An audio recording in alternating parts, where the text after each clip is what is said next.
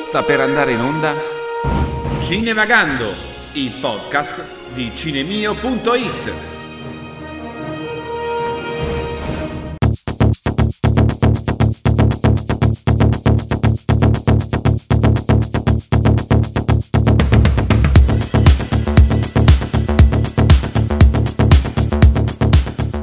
E benvenuti a Cinevagando, il podcast di cinemio.it. Io sono Luigi Coccia e vi terrò compagnia insieme alla redazione per i prossimi 50 minuti. Cinevagando è la costola radiofonica di cinemio.it, il nostro portale di riferimento che vive e si nutre di interviste, recensioni, registri emergenti, tutto ciò insomma che riguarda la nostra settima arte.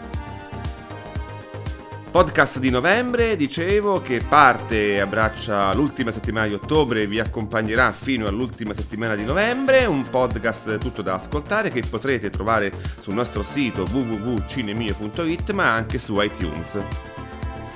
Come sempre aspettiamo i vostri suggerimenti e i vostri commenti sia sulla nostra pagina Facebook sia sulla nostra mail che è info-cinemio.it. Siamo pronti dunque per iniziare presentandovi la scaletta del nostro podcast nel nostro consueto sommario.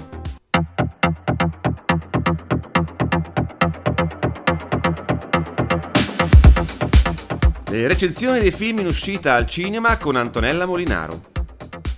Il cinema, la scuola e la tv nella nuova rubrica di Francesca Barile. Tosca, Macbeth, ma anche Enzo Avitabile e i film di animazione nella rubrica del cinema da scoprire di Chiara Ricci. Horror passati e misteri moderni, passando da Romero per Insidious 2, il cinema di genere visto da Luca Arcidiacono. Mettetevi dunque comodi perché Cinevagando può cominciare.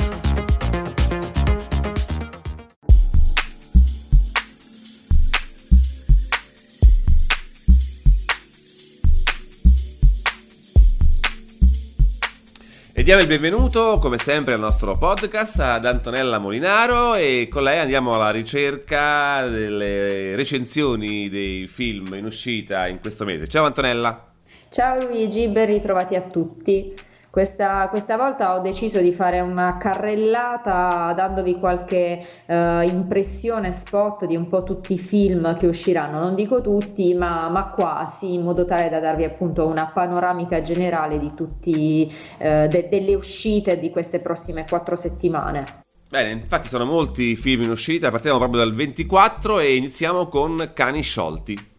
Sì, Cani sciolti che eh, è un film di eh, Baltasar Kormakur, spero di averlo detto bene, ed è eh, forse il nome non ci ricorda nulla, ma è lo stesso regista di Contraband, eh, che vedeva come protagonista appunto Mark Wahlberg, che ritroviamo anche in Cani sciolti. Questa volta eh, eccezionalmente in coppia con Denzel Washington. I due non si erano mai, organi- eh, mai incontrati in un film, questa volta fanno coppia e eh, il risultato è veramente molto, molto frizzante. Uh, infatti ne, ne, esce un film che è una commedia ed è anche un action movie. Uh, I due sono due agenti di cui uno non sa nulla dell'altro e diciamo um, lavoreranno insieme. E il film appunto è un bel, ne, ne è uscito bene, la coppia, la coppia ha un bel effetto. E passiamo invece alla fantascienza e al thriller con Dark Sky, Oscure Presenze. Sì, questo film diciamo interesserà i, eh, gli amanti del genere, a me un po' meno, però lo segnalo perché eh, diciamo che non tutti gli alieni eh, sono sempre come T, infatti in questo caso gli alieni arrivano sulla Terra per eh, possederci, per possedere mente e corpo degli uomini e eh, in questo film troviamo una famiglia che cerca appunto di, di salvarsi, di salvare, ehm, sì, di salvarsi per, contro questa, questa invasione aliena. Eh, l'aspetto interessante è che appunto è un thriller, un thriller psicologico oltre ad essere eh, un horror e ehm, lo segnalo perché il regista Scott Stewart è famoso per eh, il sapiente uso degli effetti speciali per cui eh, nel film riesce a giocare con le nostre paure più semplici eh, per creare appunto un effetto, un buon effetto, un buon risultato. E veniamo a Quinto Potere che ci racconta un po' le vicende di, del creatore di Wikileaks, Julian Assange. Sì, del, sì, dell'australiano Julian Assange che ha sconvolto diciamo, il mondo con, eh, con Wikileaks. Eh, nei panni di Julian Assange troviamo Benedict, Benedict Cumberbatch che è, è, diventato famoso grazie a due interpretazioni importanti, Star Trek 2 e la serie Sherlock. Uh, Cumberbatch è inglese, infatti diciamo, questa serie ha avuto molto successo in Inghilterra, tra l'altro ha diciamo, in comune con, uh, con, Assange il fatto che uh, diciamo, quando uh, il, eh, alla prima di Sherlock, lo stesso giorno il la sera quindi del 25 luglio 2010 um, uh, il, uh, Assange ha sconvolto appunto uh, l'intero uh, pianeta con questi documenti per la prima volta ehm, pubblicati, documenti segreti sulla guerra in Afghanistan, quindi diciamo in comune hanno questo. C'è anche da dire che Assange non ha approvato il film, tra l'altro Cumberbatch ha, ha, ricevuto un'email nel quale Assange con delle eh, diciamo um, giustificazioni articolate, ragionate, ha spiegato perché era contrario al film, lui gli ha risposto con argomentazioni altrettanto valide e quindi diciamo vedremo se il risultato sarà all'altezza delle, delle aspettative. Segnalo anche che nel film c'è Daniel Brühl che abbiamo visto ultimamente in Rush, era il famoso Niki Lauda in Rush, per cui anche, anche questo è un motivo per andare a vedere il film. E andiamo avanti e parliamo invece, spostiamoci in Francia con la vita di Adele. Sì, eh, questo film è stato, ehm, ha partecipato a Cannes tra l'altro ha vinto la Palma d'Oro. Era stato annunciato come lo scandalo del Festival di Cannes, in realtà poi alla fine ha, ehm, ha conquistato tutti appunto vincendo, vincendo la Palma d'Oro. Eh, è scandaloso perché parla di un amore lesbo fra due, due ragazze, è tratto da un fumetto che tra l'altro chi vuole può acquistare adesso anche in Italia perché è uscito da poco poco anche in Italia, dura ben tre ore, eh, però nonostante tutto, appunto, avendo, avendo vinto questo, fe- eh, questo, premio vuol dire che eh, il film è molto bello, che prende molto e racconta appunto la storia di queste due, due ragazze eh, che si innamorano e vogliono vivere la loro storia d'amore eh, contro tutti e contro tutto. Um, il film appunto è, ha conquistato tutti e uh, invece di dare scandalo e di dare problemi diciamo, con il pubblico, lo scandalo è nato dentro casa perché infatti eh, dopo l'uscita le due protagoniste si sono un po' ribellate contro, eh, contro il regista, c'è stato un battibecco anche via, diciamo, eh, via internet o sui giornali tra appunto tra il regista e le due protagoniste perché sembra che eh, il film, il, diciamo il regista sia stato un po' voyeuristico nelle, nelle, riprese, cioè ha calcato un po' troppo la mano secondo le, le due protagoniste. Tra l'altro il film è girato in sequenza per cui vediamo questa storia d'amore evolversi effettivamente e prendere appunto coscienza, eh, coscienza di sé. Io, io, lo consiglio perché appunto oltre ad essere Palma d'Oro la storia è molto originale per cui secondo me vale la pena vedere questo film. Bene, e passiamo invece al prossimo film di cui parliamo, che è Oh Boy, un caffè a Berlino, un film che ha vinto tra l'altro diversi premi al German Academy Award. Sì, infatti il film è tedesco, ha vinto in casa eh, molti premi, ne ha 26, 6 premi Lola come miglior film, miglior regista, migliore sceneggiatura, miglior attore, miglior attore non protagonista e migliore colonna sonora per cui è stato pluripremiato. La serie è anche abbastanza eh, simpatica, tra l'altro è anche un diario in bianco e nero e racconta una giornata di un giovane berlinese che eh, decide di lasciare l'università, lasciare il lavoro e di confrontarsi con queste scelte abbastanza eh, drastiche. Eh, lo, lo, seguiamo in questo girovagare 24 ore a Berlino alla ricerca di un caffè eh, e invece si ritroverà diciamo, ad affrontare varie situazioni con il padre, con la sua ragazza, con uno psichiatra, appunto che eh, faranno di tutto per non, non fargli prendere questo diciamo, benedetto caffè.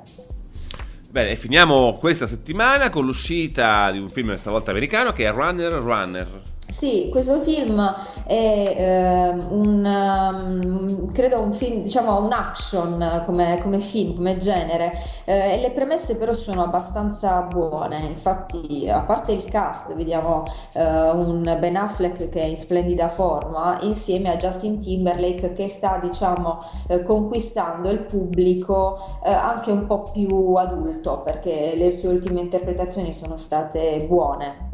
Il film è tratto da un romanzo di eh, Dennis Lehane che è l'autore, lo stesso autore di Mystic River, eh, Gone Baby Gone e Shutter Island, per cui diciamo anche in questo caso eh, la storia è, ehm, è buona, ha un, eh, un, fondamento buono. Eh, tra l'altro dicevamo appunto che ehm, la storia, diciamo, no, volevamo dire, la storia è abbastanza interessante perché tratta di poker, il poker ai nostri tempi, quindi il poker online, e racconta la, la storia di questo uh, studente, uh, Richie Farst, interpretato da Timberlake, che finisce in, in bancarotta uh, giocando al poker online. E pensa di essere stato, uh, di aver subito una truffa e quindi va alla ricerca del titolare del sito. Ma uh, le cose cambieranno, la situazione cambierà, i due si, ritrova, uh, si ritroveranno a, um, ad essere, diciamo, uno il braccio destro dell'altro. Quindi la storia, dicevamo, è abbastanza avvincente. Siamo ancora a Cinevagando, il podcast di cinemio.it e stiamo scorrendo i titoli eh, dei film in uscita in queste settimane. Passiamo alla, alla settimana del, del, 31 di ottobre, la, la fine di ottobre, perché esce questo film un po' particolare che si chiama Metallica Through the Never. Sì, eh, in realtà non è il 31 ottobre, ma è un evento che ehm, potremo vedere al cinema soltanto il 29 e il 30 ottobre. È un film molto particolare perché eh, combina eh, una spettacolare performance live dei Metallica eh, creata in esclusiva per il film ed un racconto elettrizzante eh, che è appunto inventato, nel quale il protagonista è la star emergente che abbiamo visto in Come un tuono sono in The, Ama- The Amazing Spider-Man 2 e 3 eh, e si chiama Dane Diane. Eh, appunto la, mm, il film lo segnalo perché per gli amanti dei Metallica è un film in 3D, eh, vedrà eh, nel film si potranno vedere del, degli inediti, appunto questo concerto eh, inedito e tra l'altro eh, per questo film sono stati appositamente realizzati una scenografia ed un palco high tech mai costruiti prima, per cui appunto per gli amanti della musica e del genere è un film assolutamente da non perdere, considerato che appunto uscirà solo due giorni.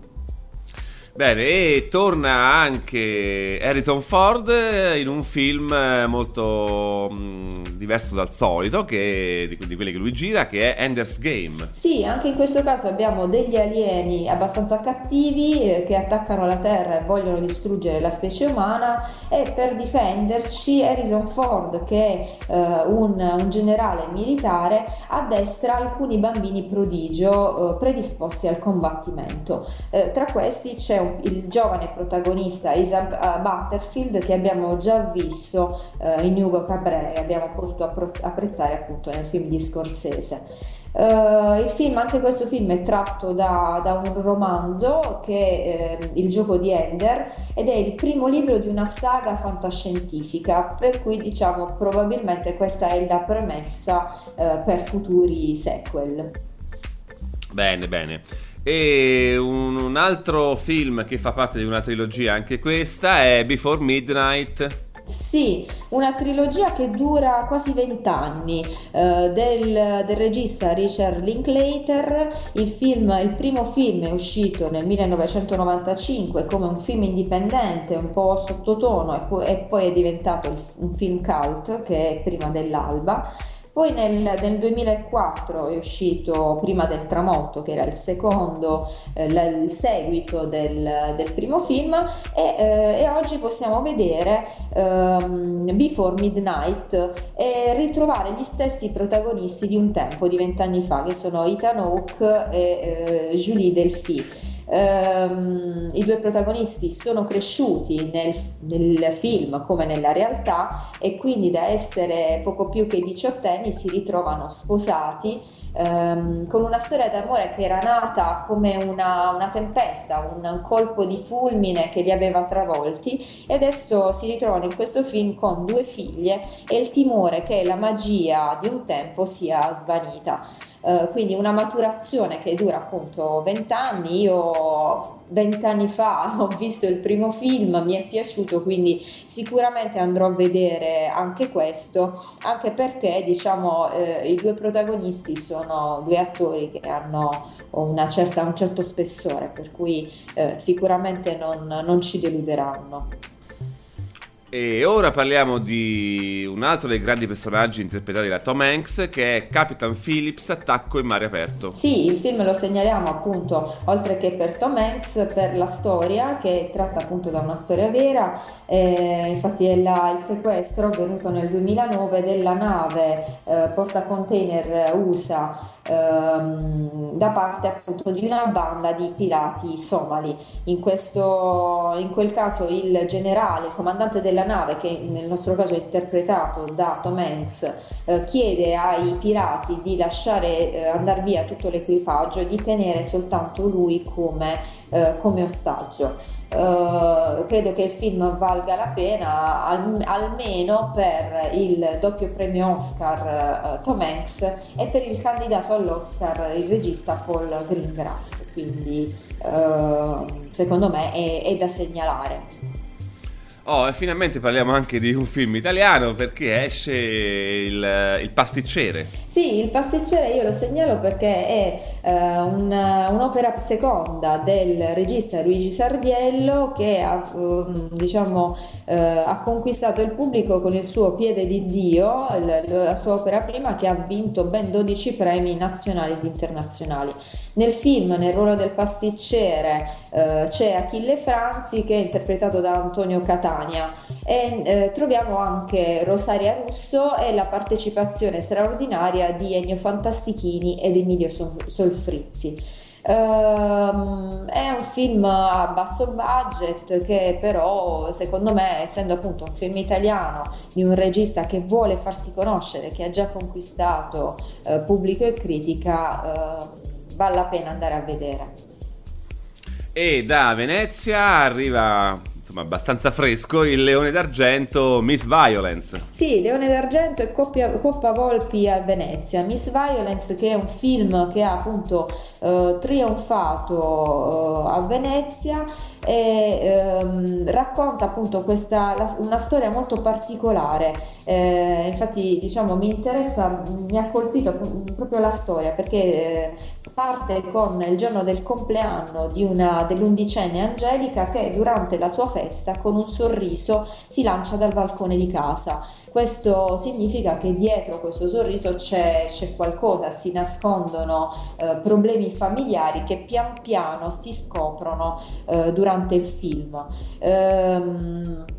il, il, regista eh, è stato riconosciuto come uno dei, un nuovo straordinario regista del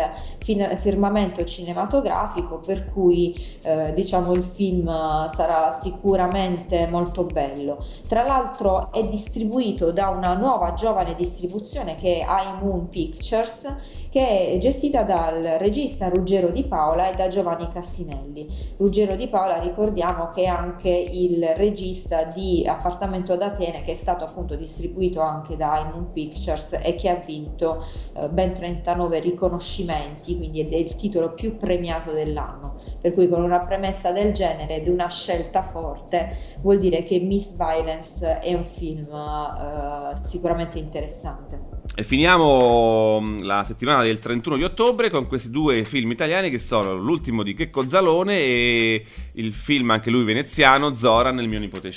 Sì, che Cozzalone ritorna con Sole a Catinelle, io lo segnalo perché vabbè, che Cozzalone ha portato ben, tanti bei soldini al, al, cinema italiano, è stato il film con maggiori incassi, quindi diciamo è un, un nostro uh, fiore all'occhiello, tra l'altro è anche pugliese come me, per cui diciamo è un doppio fiore all'occhiello. Uh, io lo segnalo perché il film è stato abbastanza studiato, cioè non è un film superficiale, infatti uh, il regista Gennaro Nunziante e ehm, eh, che Cozzalone l'hanno, ehm, l'hanno costruito insieme e hanno deciso tra l'altro di rimandarne l'uscita proprio per eh, farne un film più, più, maturo, più interessante, quindi una comicità che, che, eh, che però è ben studiata, non è buttata lì giusto per fare un po', più, un po di soldi.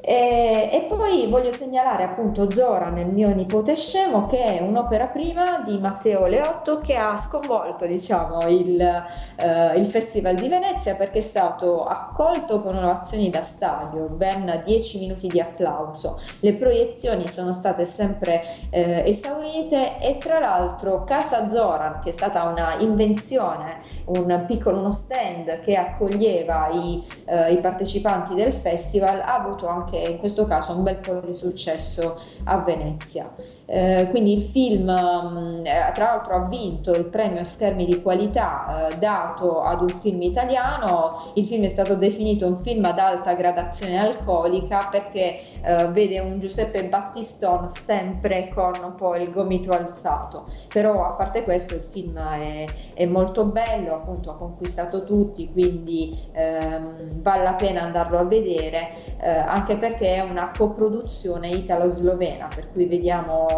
diciamo eccezionalmente la Slovenia eh, al cinema.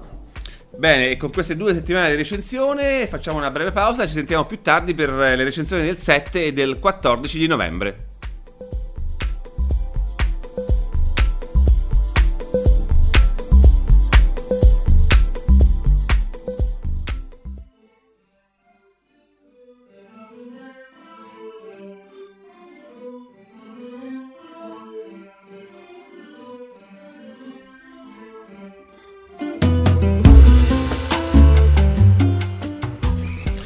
E ritroviamo a Cinevagando la nostra simpatica Chiara Ricci. Ciao Chiara. Ciao Luis, ben trovati a tutti gli amici del podcast.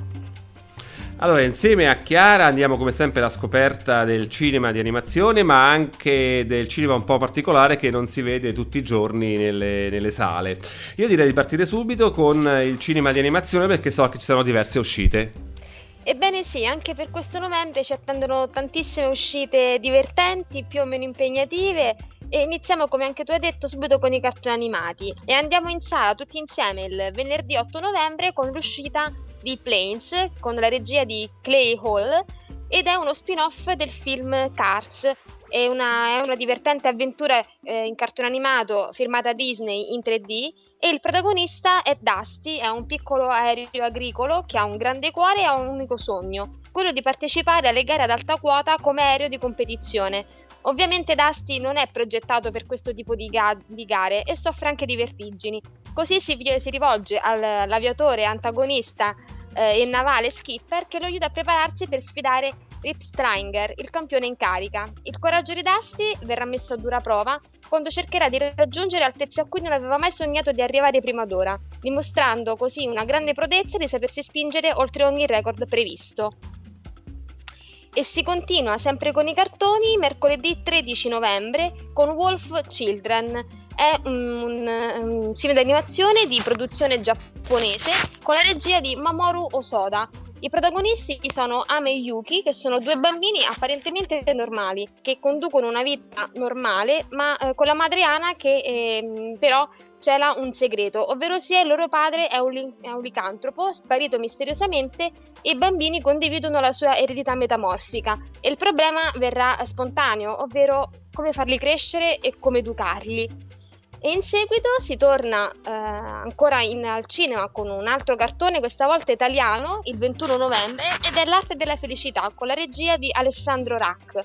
E il protagonista è Sergio, un tassista, musicista per vocazione, ma ha chiuso con la musica ormai dieci anni prima, quando suo fratello maggiore Alfredo l'ha abbandonato proprio quando la loro carriera stava per decollare. Da quel giorno Sergio si rinchiude nel suo taxi, che diventa una sorta di microcosmo a tenuta stagna, tramite il quale filtra il mondo esterno. È una piccola gabbia, una sorta di ombelico del mondo su quattro ruote nel quale vanno e vengono persone, vite e coincidenze e quindi sarà interessante vedere come il protagonista si raffronterà e confronterà con tutti i personaggi che susseguiranno.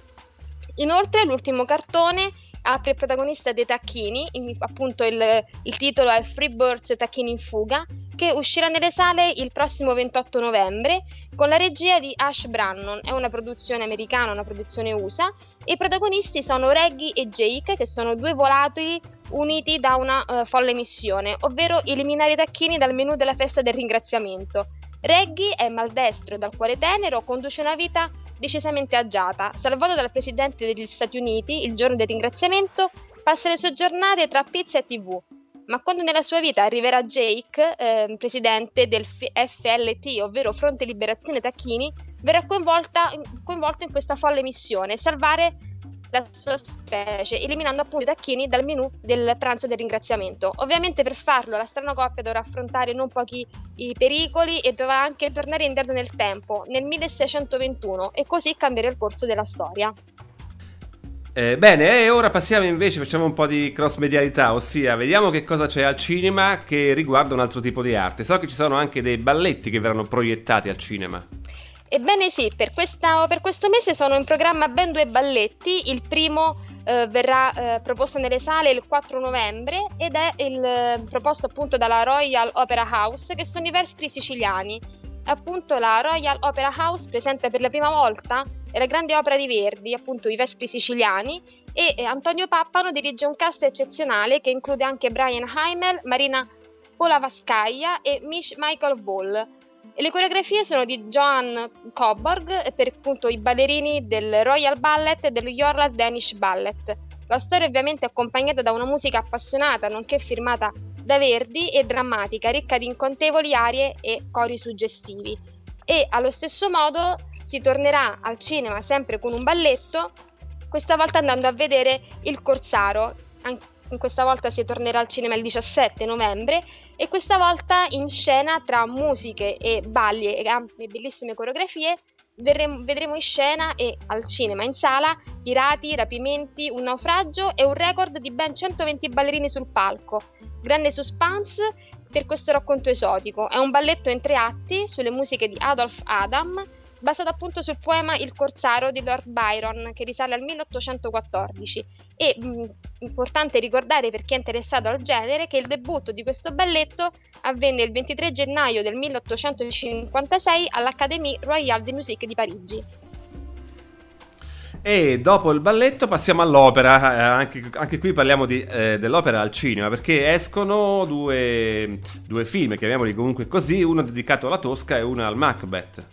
Ebbene sì, anche questa volta si torna al cinema nuovamente mescolando cinema e teatro. Il 12 novembre vedremo nelle sale La Tosca, la famosissima opera del maestro Giacomo Puccini. E siamo nella Roma del 1800, dopo il fallimento della Repubblica Romana. Lo Stato Pontificio sta catturando i rappresentanti ed i sostenitori della Repubblica le vite del pittore Mario Cavaradossi e della sua amante Tosca incrociano la vita di Cesare Angelotti, è un patriota fuggito dalle carceri del Papa, quindi da Castel Sant'Angelo. Sulle tracce del fuggiasco c'è il capo della polizia pontificia, che è il ehm, Scarpia, che innamorato di Tosca approfitta della situazione della famosa gelosia della donna per il suo amante per conquistarla.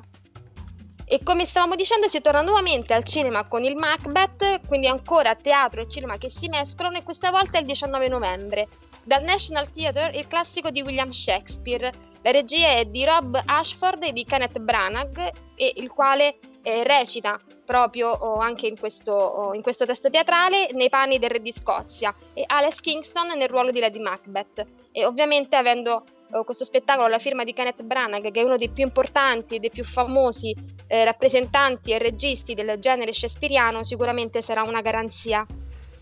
Beh, vi ricordo comunque che bisogna un po' cercare le sale dove verranno proiettati questi film, perché ovviamente non hanno una distribuzione grandissima. No, certo, alcuni rimarranno soltanto per dei giorni precisi anche nelle sale, quindi c'è bisogno di una ricerca ben accurata, ma per chi è interessato sono certa sarà un piacere ritrovarli.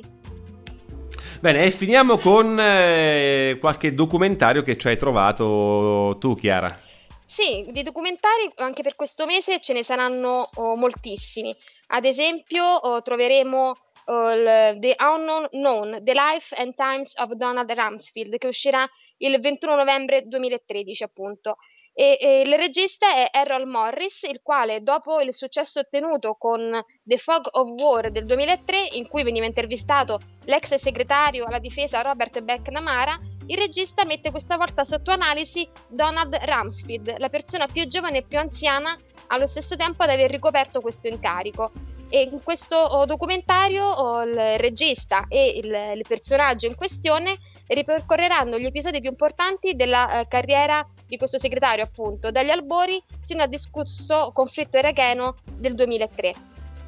Inoltre, passando da un genere all'altro, si parla anche di Africa, e, eh, ovvero di African Safari 3D. Infatti, Ben Stassen, da giovedì, da giovedì 21 novembre, ci fa andare nelle sale con questo documentario dedicato proprio al continente africano, alle, alle sue bellezze della fauna e anche appunto della flora. È una spedizione straordinaria che parte dalla costa atlantica della Namibia per giungere eh, alla cima del Kilimangiaro, alla scoperta della varietà e degli ecosistemi africani. Le immagini godono delle eh, migliori tecniche stereoscopiche che ritraggono incredibilmente da vicino leoni impegnati in battute di caccia, migrazioni dei grandi mammiferi al mondo, la marcia di 15 milioni di pipistrelli di Kanzaka, Insomma, ci sono utilizzi di tecniche veramente impressionanti che valgono la pena appunto di andare al cinema e vedere questo straordinario documentario che godrà della voce e della narrazione della voce narrante di Pino Insegno.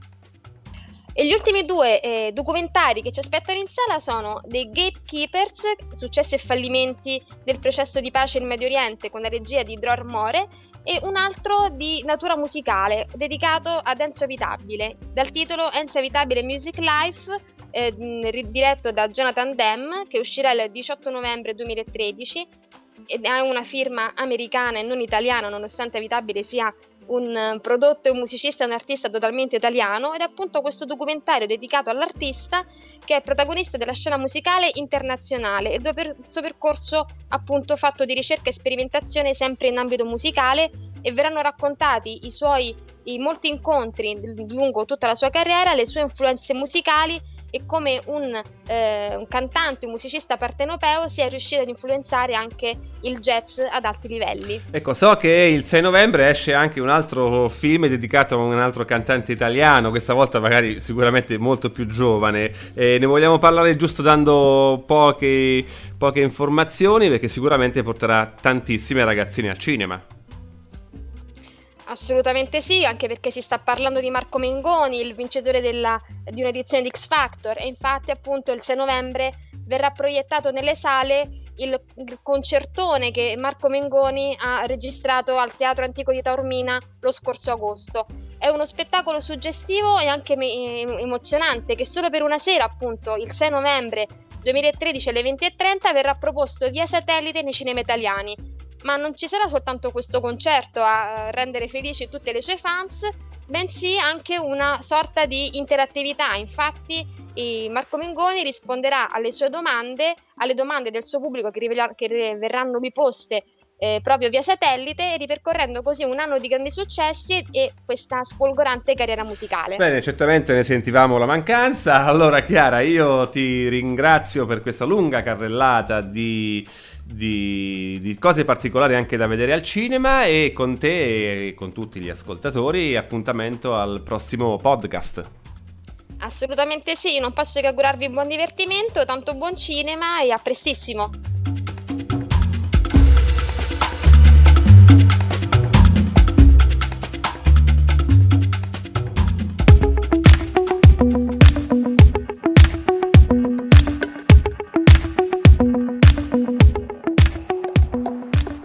Come sempre la nostra rubrica del cinema di genere vista dagli occhi di Luca Arcidiacono. Ciao Luigi e ciao a tutti voi amici ascoltatori di Cinemio, eh, bentornati alla siparietto del, dei film di genere horror che eh, ogni mese eh, mi accingo eh, a, ad esporre. Eh, questo mese parliamo di tre film due recenti, uno invece abbastanza datato ma un cult assoluto che spero abbiate visto tutti ma lo voglio citare comunque perché merita. Eh, il, mm, sono tre film che differiscono solo per un motivo, uno lo boccio, uno lo promuovo e uno invece eh, mi è rimasto diciamo sul ni, quindi non riesco a salvarlo del tutto o bocciarlo totalmente per una serie di motivi che adesso andrò ad esporre. Partiamo dal film, come sempre, dal film promosso, che eh, voglio dire che lo promuova io è molto relativo perché è un cult generazionale, un, piccola, un capolavoro più che una piccola perla perché sto parlando della Notte dei Morti Viventi di Giorgio Romero del 1968, non a caso l'anno. Ehm, che dire, La notte dei morti viventi è un film che ha segnato il cinema e naturalmente il cinema nello specifico di genere horror perché è la eh, creazione ufficiale ma non ufficiosa perché già c'erano stati degli elementi eh, dello zombie movie già in passato ma appunto la creazione ufficiale del, dello zombie eh, con un film costato circa 100.000 dollari che ne guadagnò 5 milioni stiamo parlando nel 68 e che ha una serie di sequel ufficiali, sequel apocrifi e mm, che neanche si contano più, sequel, remake, rebot, eccetera. La notte dei morti viventi segna eh, il regista, lo segna profondamente perché da quel momento in poi diventerà eh, un, un punto di riferimento il suo cinema e la sua regia. Un film che non è solo un horror, non è solo splatter, fu accusato di avere un numero, un dosaggio esagerato di sangue, in realtà deve averlo perché è lo zombie per eccellenza, lo zombie movie eh, è chiaro che ha questo elemento. Eh, fu un film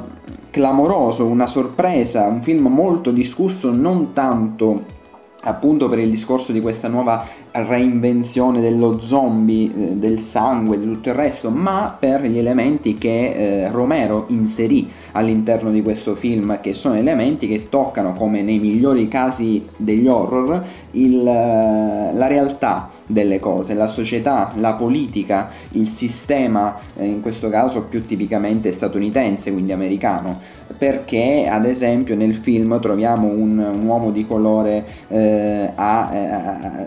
inevitabilmente andare a capo di questo gruppo di persone che si trovano ad affrontare questa invasione improvvisa degli zombie e per allora fu un, qualcosa di scandaloso, un, un uomo di colore che eh, assumeva un ruolo del genere. Eh, importante anche perché lo zombie eh, ufficialmente nasce appunto dall'esigenza di mostrare una società presa da, eh, da, un'economia che tende a rendere la società stessa una società di massa, una società dove tutti sono uguali a tutti e per questo l'elemento dello zombie, un elemento che ancora oggi a distanza di decenni riesce a funzionare perfettamente. Ed è qui che si passa dalla piccola perla, dal cult al capolavoro vero e proprio perché eh, Romero, anche se ripeto già era nell'aria lo zombie, Romero riesce a ufficializzare una, un'icona ormai del genere horror che è un elemento eh, che non ha tempo, che non ha spazio, che può essere inserito nel 1968 come nel 2013 e avere comunque una valenza importante dal punto di vista iconografico, simbolico e più prettamente pratico e realistico. Eh, poi lo stesso Romero col passare del tempo farà dei sequel che hanno anche una eh, presa forte, sempre a budget abbastanza bassi, eh, piccole produzioni in molti casi, eh, e con una storia che prosegue quella del primo episodio che chiaramente diventa raggiungibile perché è il primo. Lui farà poi... Ehm, il giorno degli zombie, eh, zombie, la terra dei morti viventi, eh, le cronache dei morti viventi, l'isola dei sopravvissuti, insomma fino a, a pochi anni fa ha continuato questa, mh, mm, questa storia, quest'idea eh, che questo, questa questo credere in questa società sempre, dove tutti siamo sempre più uguali, tutti apparteniamo a dei canoni che in un certo senso ci vengono imposti anche se non esplicitamente, ma in realtà poi ci vengono imposti perché sottostiamo a quegli stessi canoni ed è appunto un tema eh, senza tempo che anzi più eh, si va avanti con gli anni e più diventa una realtà, chiaramente. Eh, e in questo diventa maestro Romero nell'averlo fatto nel 1968, dove stava già diventando una realtà, ma era un precursore, chiaramente. Eh, non sarebbe non avrebbe potuto avere lo stesso effetto se fosse nato oggi. Infatti, per questo, quando spesso si dice che è impossibile fare un remake o un reboot di alcuni film, perché lo è? Perché chiaramente ehm, dei film che vengono fatti in un momento e diventano cult o veri e propri capolavori lo diventano anche perché in un certo senso hanno, sono riusciti in fase di sceneggiatura o nell'ideazione ad anticipare concetti, pensieri che eh, sono attuali ancora oggi. Quindi quando mi si viene a fare un remake, eh, ad esempio, dello stesso eh, La notte dei morti viventi, eh, l'alba dei morti viventi, ad esempio, che ha fatto quel gran ragazzone che è Zack Snyder, chiaramente eh, cosa ne può venire fuori? Una copia imbruttita, eh, non necessaria, eh, e addirittura in quel caso proprio pessima da quasi tutti i punti di vista, di un film che non ha il bisogno di eh, essere riportato alla luce se non appunto per farlo arrivare alle nuove generazioni che magari non lo conoscono, che forse è l'unica nota positiva del 99% dei, mh, dei sequel remake che vengono fatti di, di questi film. Ehm, da eh, sottolineare anche l'importanza del, di uno di questi sequel, che, ed è un sequel apocrifo, eh, che è Zombie 2 del 1979 di Lucio Fulci, anche questo molto importante perché Fulci riprende la poetica romeriana, però la imprime molto di invece una sua prospettiva eh, di, eh, sia della figura dello zombie che della figura dello zombie all'interno della società che rappresenta lui. È mm, stato chiamato Zombie 2 per seguire il franchising che andava chiaramente benissimo, in realtà il titolo è solo Zombie. Ehm, e da vedere assolutamente anche tutti i sequel mh, mm, più o meno riusciti, eh, sicuramente nell'idea sì, del, degli zombie movie di Romero, che sono molto significativi. Evitate quello di Snyder. Eh, e naturalmente, per chi non l'avesse visto, è un altro cult eh, di oggi, una piccola perla davvero, anche eh, L'alba dei morti dementi, Shaun of the Dead, eh, di eh, Edgar Wright, un film con Simon Pegg e Nick Frost che prende, eh, crea una parodia eh, del, dell'originale di Romero e lo fa con simpatia, con educazione, senza andare contro, anzi eh, molto intelligentemente, sceneggiatura inglese, budget americano, il risultato è davvero un altro piccolo cult ehm, che appunto richiama eh, quella che è stata l'invenzione geniale eh, della figura e del significato che ha dato Romero a questa figura che è quella degli zombie e quindi per questo anche quello va visto. Adesso il film invece che ehm, boccio senza,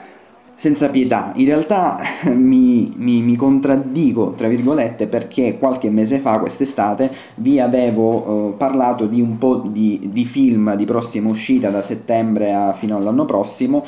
che mm, mi eh, piaceva tenere d'occhio per vari motivi, la trama, la regia, la produzione, la sceneggiatura, eccetera. Uno di questi, uno dei primi che vi ho segnalato è You Are Next, eh, un film dalla travagliata distribuzione, produzione indipendente, piccolo film, trama che non svelava più di tanto, sembrava banale ma magari nascondeva qualcosa di importante dentro, è uscito a settembre il film è uscito a settembre e sono andato a vederlo al cinema con qualche aspettativa, lo ammetto, eh, e mi sono state tutte distrutte. Mi sono state tutte distrutte perché mm, intanto la storia che diventa, cioè sembrava banale, in realtà è banale, semplicemente il trailer mostra eh, quello che è. Eh, una famiglia che si riunisce per l'anniversario dei genitori, eh, tra l'altro c'è un inizio molto alla scream, assolutamente privo di significato a mio parere. Ehm, un prologo, eh, si riunisce appunto tutta la famiglia, già si vede che non vanno molto d'accordo gli uni con gli altri, comunque è un, diciamo, solo una, una cena. Eh, all'improvviso vengono attaccati da uomini mascherati con delle maschere diciamo di, di animali eh, per scoprirsi, non, non, svelo diciamo, non spoilerò più di tanto perché si scopre praticamente nel primo terzo di film che ehm, l- l- questi, queste persone che attaccano vengono attaccati queste persone che attaccano sono pagate, scusate, da uno eh, della famiglia stessa, quindi il male viene da dentro, quindi eh, sicuramente c'è anche un po' di politica eh, società eh, tipicamente americana, l'America che eh, non deve cercare il male fuori ma lo deve cercare già in sé e quindi risolversi i primi problemi dentro per poi parlare di quelli esterni, eh, parenti serpenti, insomma tutti elementi già visti e stravisti e che soprattutto vengono banalizzati in modo assordante da dialoghi pressappoco penosi e al limite della decenza che non non trovano riscontro positivo, primo perché non c'è un, assolutamente una buona direzione degli artisti, de, degli attori, insomma, da parte del regista. Eh, o chi per lui, eh, Adam Wingard, il regista non lo conosco, e secondo perché gli attori comunque non sono diretti bene, ma già di per sé non sono granché. Eh, la protagonista, per quanto insomma carina, eh, non ha nessun appeal eh, a cui potersi eh, appoggiare per far funzionare il film ed è eh, la caratterizzazione di questi personaggi è eh, a, a, dir poco stupida. In un certo senso cercavo di salvarlo dicendo, pensando che ehm, volessero rendere il tutto grottesco e quindi al limite del reale per eh, imprimere il film nella mente dello spettatore e in realtà ci ho, ci ho riflettuto molto su questo però ehm, in realtà forse è solo un modo per salvare qualcosa che non si può salvare, perché se anche questa fosse stata la loro idea, comunque l'hanno resa male, perché eh, grottesco non vuol dire banalizzare i dialoghi, renderli assurdi per comunicare qualcosa che primo tu mi dici a un terzo di film, perché poi comunque non c'è più nessun nessuna sorpresa, cioè tu mi, mi, mi, mi, dici tutto nel primo terzo di film e poi c'è insomma il classico casino chi ammazza chi. E secondo, chiaramente il dialogo, la situazione grottesca non può essere eh, una scena sì e due no, ma deve essere omologata a un testo che dura, appunto in questo caso il film dura niente, un'ora e mezza appena. E invece, appunto, eh, diciamo elementi inutili anche la scelta ehm, le maschere queste cose qui sono tutte cose o già viste o strabanalizzate. Quindi una sceneggiatura pessima. L'idea poteva anche essere buona seppur per nulla assolutamente per nulla originale la sceneggiatura pessima, i dialoghi non ne dobbiamo neanche parlare perché sono qualcosa di orribile e ripeto, non si possono giustificare dicendo che sono dialoghi che vanno sul grottesco per restare in memoria o nel cuore del pubblico, perché no, non è questo il dialogo grottesco, voi vedete il film perché comunque va visto anche se non pagato al cinema, eh, perché non ne vale la pena, eh, però va visto perché questi sicuramente non sono dialoghi che vertono verso quella dimensione lì. Ehm, nulla, insomma, un film davvero penoso, mi dispiace, anzi io l'avevo segnalato perché pensavo fosse, invece eh, no. Finisco con il film invece che appunto ho lasciato alla fine perché sul Ni. Eh, è uscito lo scorso 10 ottobre, io l'ho visto qualche giorno prima appunto all'anteprima stampa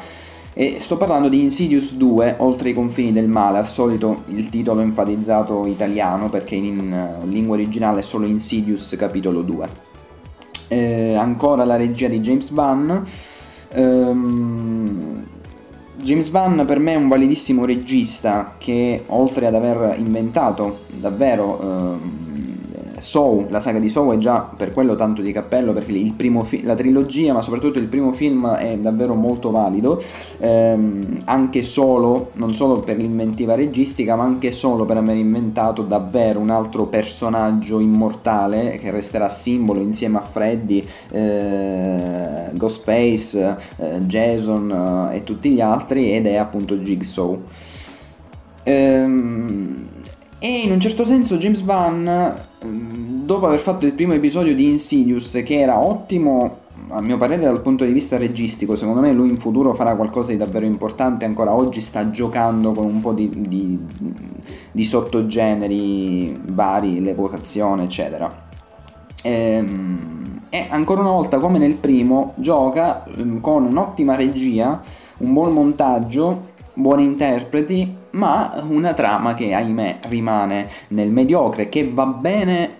comunque perché il grande pubblico naturalmente nell'insieme degli horror che escono e sono davvero pessimi vedendo questo vedono una piccola perla. In realtà non è una piccola perla assolutamente perché è ricca di difetti ma eh, naturalmente nell'insieme tra tutta la mediocrità spicca eh, un, un, oggetto che sicuramente è realizzato con più eh, furbizia e bravura, perché, ripeto, la regia di Van è importante e anzi è un po' contenuta da una trama molto esile e debole, una trama che tende ad ingigantirsi rispetto al primo episodio che era autoconcluso, perché non mi si dica perché il finale era aperto, perché il 98% degli horror finiscono col finale aperto, perché è un po' quasi una legge del genere, ma non vuol dire. Eh, continua la storia, la storia di Josh Lambert, che è appunto Patrick Wilson, che a mio parere ha trovato la sua strada nel genere horror perché è davvero molto bravo. Eh, tra l'altro è il terzo film che fa con Van dopo Insidious la, la, l'evocazione e per me questo genere gli, eh, gli si veste benissimo. Um, ma tutti gli interpreti comunque vanno bene, funzionano. Il problema qual è? E la sceneggiatura e di conseguenza i dialoghi. Al di là della eh, piccola percentuale comica che c'era anche nel primo episodio, che a mio parere è molto relativa eh, quella presenza. Comunque il problema è che Van eh, in questo film gioca con la voglia di reinventare e aggiornare eh, una base contenutistica che invece è assolutamente classica. La possessione, la casa infestata, i fantasmi, le presenze. Eh, le scene più classiche le ritroviamo tutte. Il bambino che eh, parlando al telefono col fratello, eh, in realtà non è il fratello ma è la presenza. L- la presenza che si trova alle spalle della nonna che bacia il bambino e il bambino lo dice alla nonna. Eh, si, non mi ricordo chi si guarda allo specchio e chiaramente dietro lo specchio passa qualcosa ehm, oppure dietro la tendina della vasca da bagno, eh, oppure alcune cose che appartengono al bimbo piccolo che all'improvviso iniziano a suonare, il pianoforte che suona, insomma tutti elementi che purtroppo eh, io capisco l'intenzione di reinterpretare la, il classico di un sottogenere quale quello delle case infestate eccetera però purtroppo la verità è che soprattutto il pubblico che guarda questo tipo di film è un pubblico che ormai è molto abituato a queste cose, che quindi ormai diventano facilmente ehm, eh, parodizzabili, quindi da prendere facilmente in giro. Eh, dopo tutti i mockumentary, dopo tutti questi film, ormai si cerca per forza l'innovazione. Per esempio, l'ultimo film che davvero a me ha fatto paura e già ve ne ho parlato è Rec nel 2007 6 mi pare, non mi ricordo, perché funzionava per tanti motivi ed era molto innovativo anche nella, ehm, nella sceneggiatura e come poi veniva portata al cinema. Qua purtroppo eh, Van eh, per adesso sta analizzando i, tutti gli elementi classici del genere horror che lui conosce bene, sa dove attaccare e staccare la telecamera, sa con il montaggio come far funzionare le cose, però purtroppo la sceneggiatura è debolissima ed ha già visto. E per quanto abbia comunque abbastanza poco superficialmente ampliato la trama del primo episodio, salvandola in qualche punto, non funziona non funziona assolutamente. Tra l'altro c'è un terzo episodio, se questo andrà bene, già eh, annunciato, però Van è incerto se rimanere o meno. A mio parere mh, mm, no, dovrebbe fare altro perché lui secondo me è capace con una sceneggiatura buona di fare qualcosa di ottimo.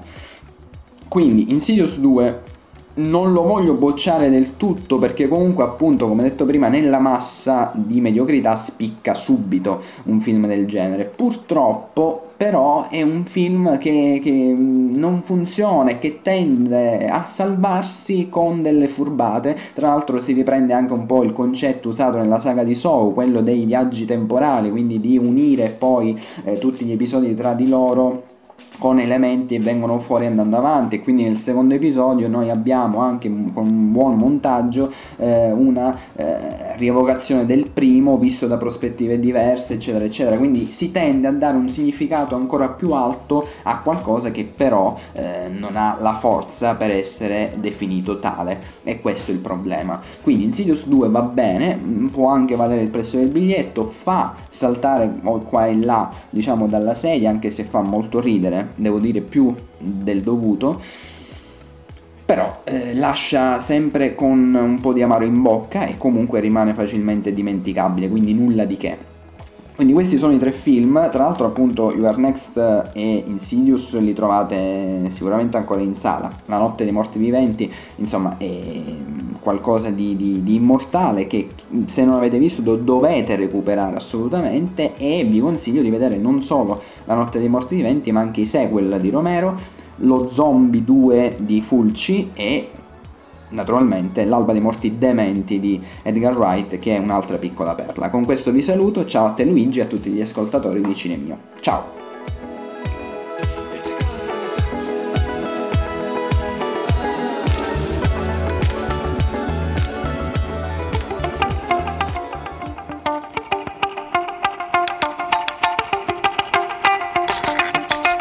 E siamo arrivati alla nuova rubrica di Francesca Barile che ci parla del cinema, la scuola e la televisione. A te Francesca. Una fiction che ha avuto un grandissimo successo eh, si intitola Fuori classe, è stata trasmessa su Rai 1 nel 2011 con la regia di Riccardo Donna e tratta anch'essa da dei racconti di Domenico Starnone, che sono quasi sempre i medesimi, cioè ex cattedra, fuori registro e sottobanco. Poiché il, mm, il, il, il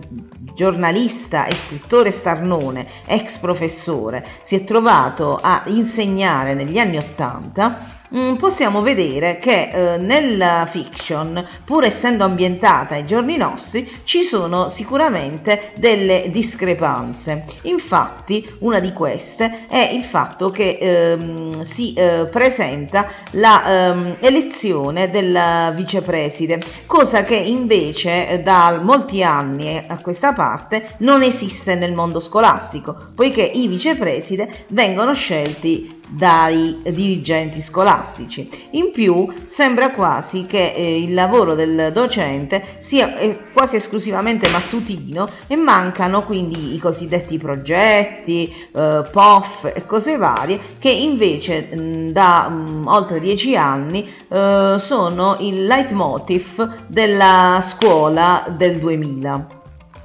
Eh, cioè nonostante eh, la trama è eh, alquanto accattivante eh, grazie anche alla, al carisma dei protagonisti e in particolare del personaggio principale che è interpretato dalla Littizzetto. Eh, c'è da dire comunque che ehm, se vogliamo la scuola funge solamente da base perché effettivamente ehm, più che altro sono le storie personali dei eh, vari interpreti, dei vari personaggi a fare da padrone, quindi in particolare la professoressa di la, eh, lettere latino che si chiama Passamaglia, protagonista appunto di, dei racconti di eh, Starnone, eh, con le sue fragilità personali, in quanto è stata lasciata dal marito e si ritrova ad avere una relazione con un uh, collega, la tirannia del vicepreside, la singolare dirigente scolastica che è una suora, uh, nonché uh, le inimicizie tra i vari colleghi che comunque pur essendo dei docenti hanno delle soggettive fragilità e um, risultano essere spesso anche più immaturi degli alunni che eh, si trovano ad avere come discenti.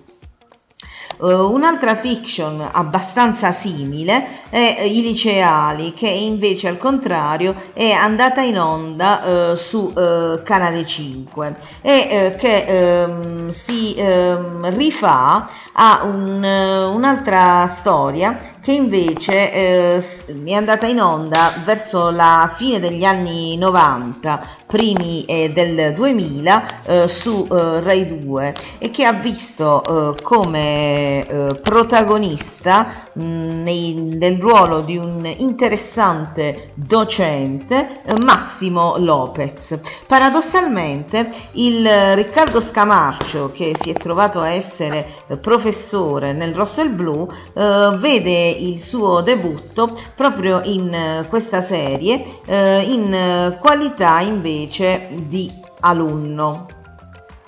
Uh, tra gli altri attori che hanno uh, interpretato il film c'è uh, da segnalare il figlio di Christian De Sica che interpreta anch'egli un, un giovane studente liceale.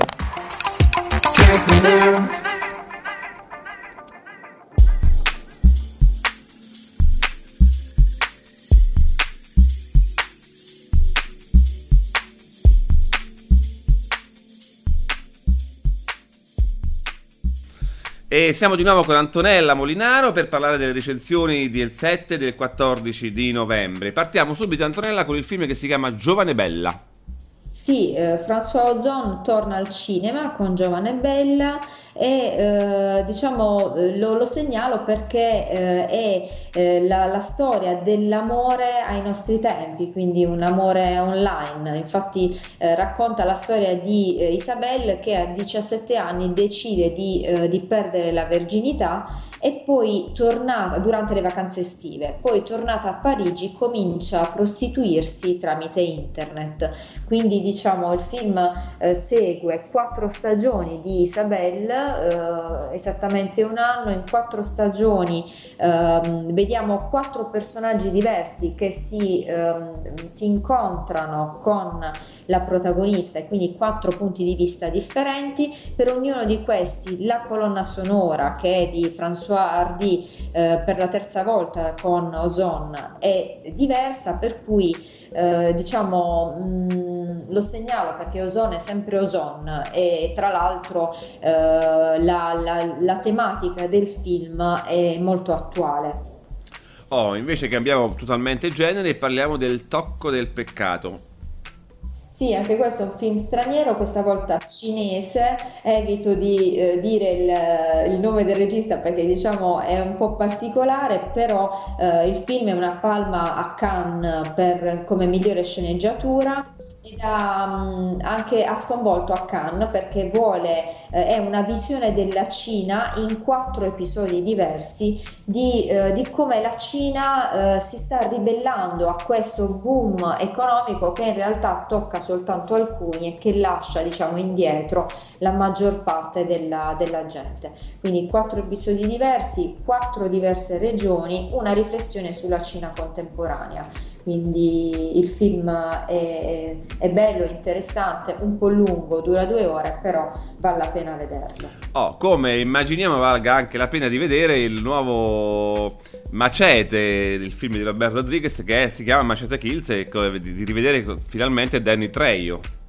Eh sì, beh, Danny Trejo ritorna, ritorna, con Robert Rodriguez, Macete ritorna al cinema, il film eh, per gli amanti del genere è assolutamente da non perdere, anche perché nel, nel film troviamo un cast stellare, per la prima volta tra l'altro Lady Gaga al cinema, poi troviamo Mel Gibson nei, parsi, nei panni di un pazzo eh, che vuole distruggere il mondo e poi c'è Antonio Banderas, Jessica Alba, Michelle Rodriguez e eh, per la prima volta con il suo nome vero, eh, con il nome di Carlos Estevez, l'attore Charlie Sheen, per cui diciamo poi ehm, Rodriguez è bravo a fare queste, ehm, diciamo, a mettere queste chicche anni 70 nei film, quindi sicuramente non, non c'è altro da dire. Il, per, chi, per chi ama Rodriguez e questo genere, Macete è sicuramente da non perdere.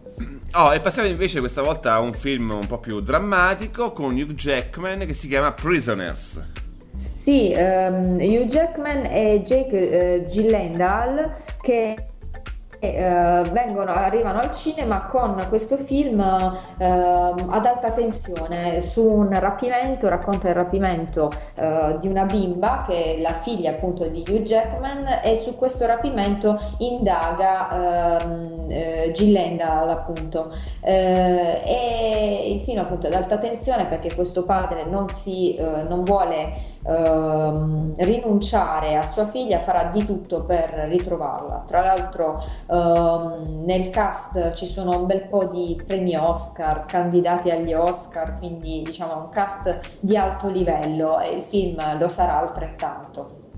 Bene, e siamo arrivati alla settimana del 14 di novembre. Partiamo subito con l'ultima ruota del carro.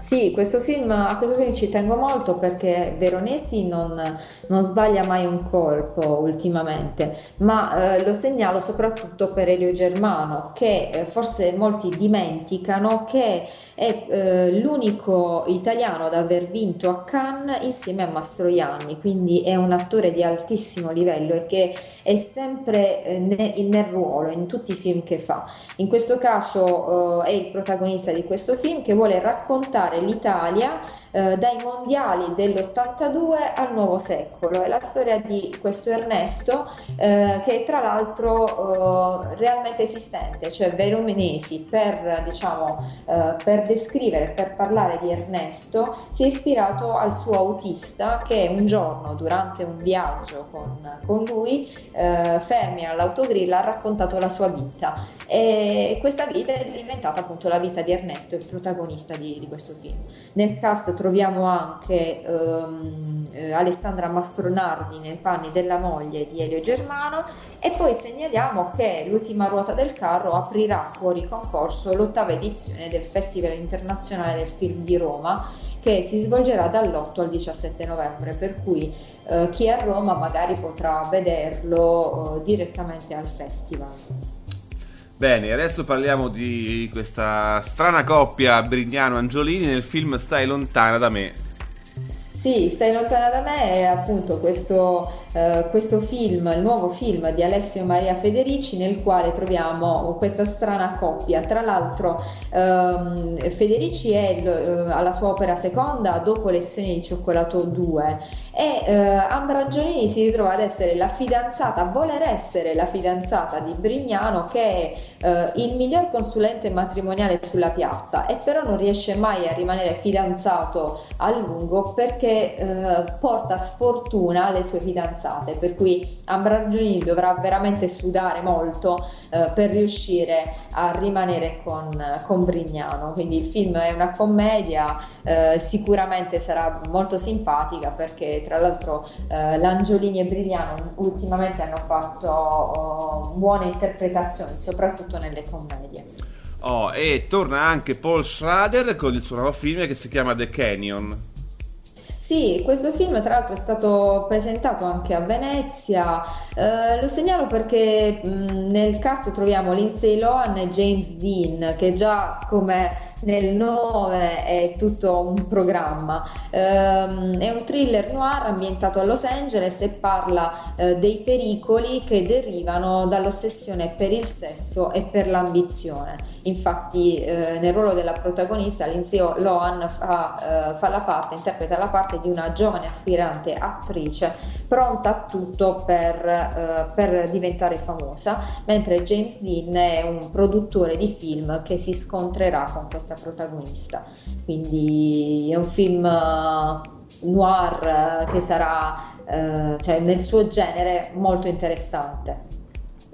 E terminiamo questa nostra conversazione, Antonella, con l'ultimo Roman Polaschi che si chiama Venere in pelliccia. Sì, eh, Roman Polanski che ritorna con, al, suo, al, suo, quarto film con la moglie Emmanuelle Segnier eh, che fa, fa, da protagonista di questo film. Tra l'altro Roman Polanski ritorna al cinema con una nuova piece teatrale eh, dopo aver appunto ehm, interpretato, dopo aver girato Carnage. Eh, questo è appunto il secondo adattamento teatrale. Il film è tenuto in piedi semplicemente dai due protagonisti che sono la Signier e eh, Mathieu Almaric ehm, che fa la parte di un, eh, di un attore che sta cercando, anzi di un regista che sta cercando di mettere in scena eh, una, una pièce teatrale e non riesce a trovare un'attrice protagonista. Ne ha, fa- ha fatto tanti provini quando all'improvviso arriva questa Venere in pelliccia che lo stravolgerà con i suoi modi di fare abbastanza, eh, cioè carichi di, di, di pura energia. Quindi il film è stato tra l'altro in concorso al, al Festival di Cannes e quindi eh, ha dimostrato che a 80 anni suonati Polanski si dimostra ancora in forma. Bene, bene. Allora, come avete sentito, ce n'è per tutti i gusti, tutti i generi sono disponibili per, eh, per, voi al cinema, quindi vi invitiamo come sempre a calcare le sale cinematografiche. Noi salutiamo Antonella e ci sentiamo al prossimo podcast, Antonella. Sì, sicuramente. Io vi, vi, ricordo anche che alcuni dei film di, che escono in questo, in questo, mese, come per esempio Il Paradiso degli Orchi e Job, sono stati, eh, Jobs, sono stati rimandati a questo mese, per cui ne abbiamo parlato nello scorso podcast. Potrebbe essere l'occasione per risentire anche eh, i podcast passati, perché sono ricchi anche di, di interessanti rubriche. Ok, ciao Antonella.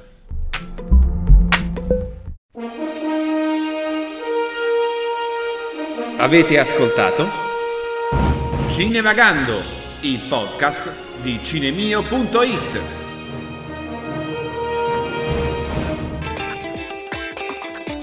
Finisce qui Cinevagando, noi vi diamo appuntamento al penultimo giovedì di novembre per l'uscita del nuovo programma. Come sempre vi invito ad andare al cinema seguendo i nostri consigli e orientandovi per le scelte. Prima di finire vi lascio come sempre con la frase cinematografica del mese che dice L'ultimo paio di gambe che ti ha interessato ci è costato 20.000 dollari. Humphrey Bogart al fratello scapestrato William Holden in Sabrina. Buon cinema a tutti!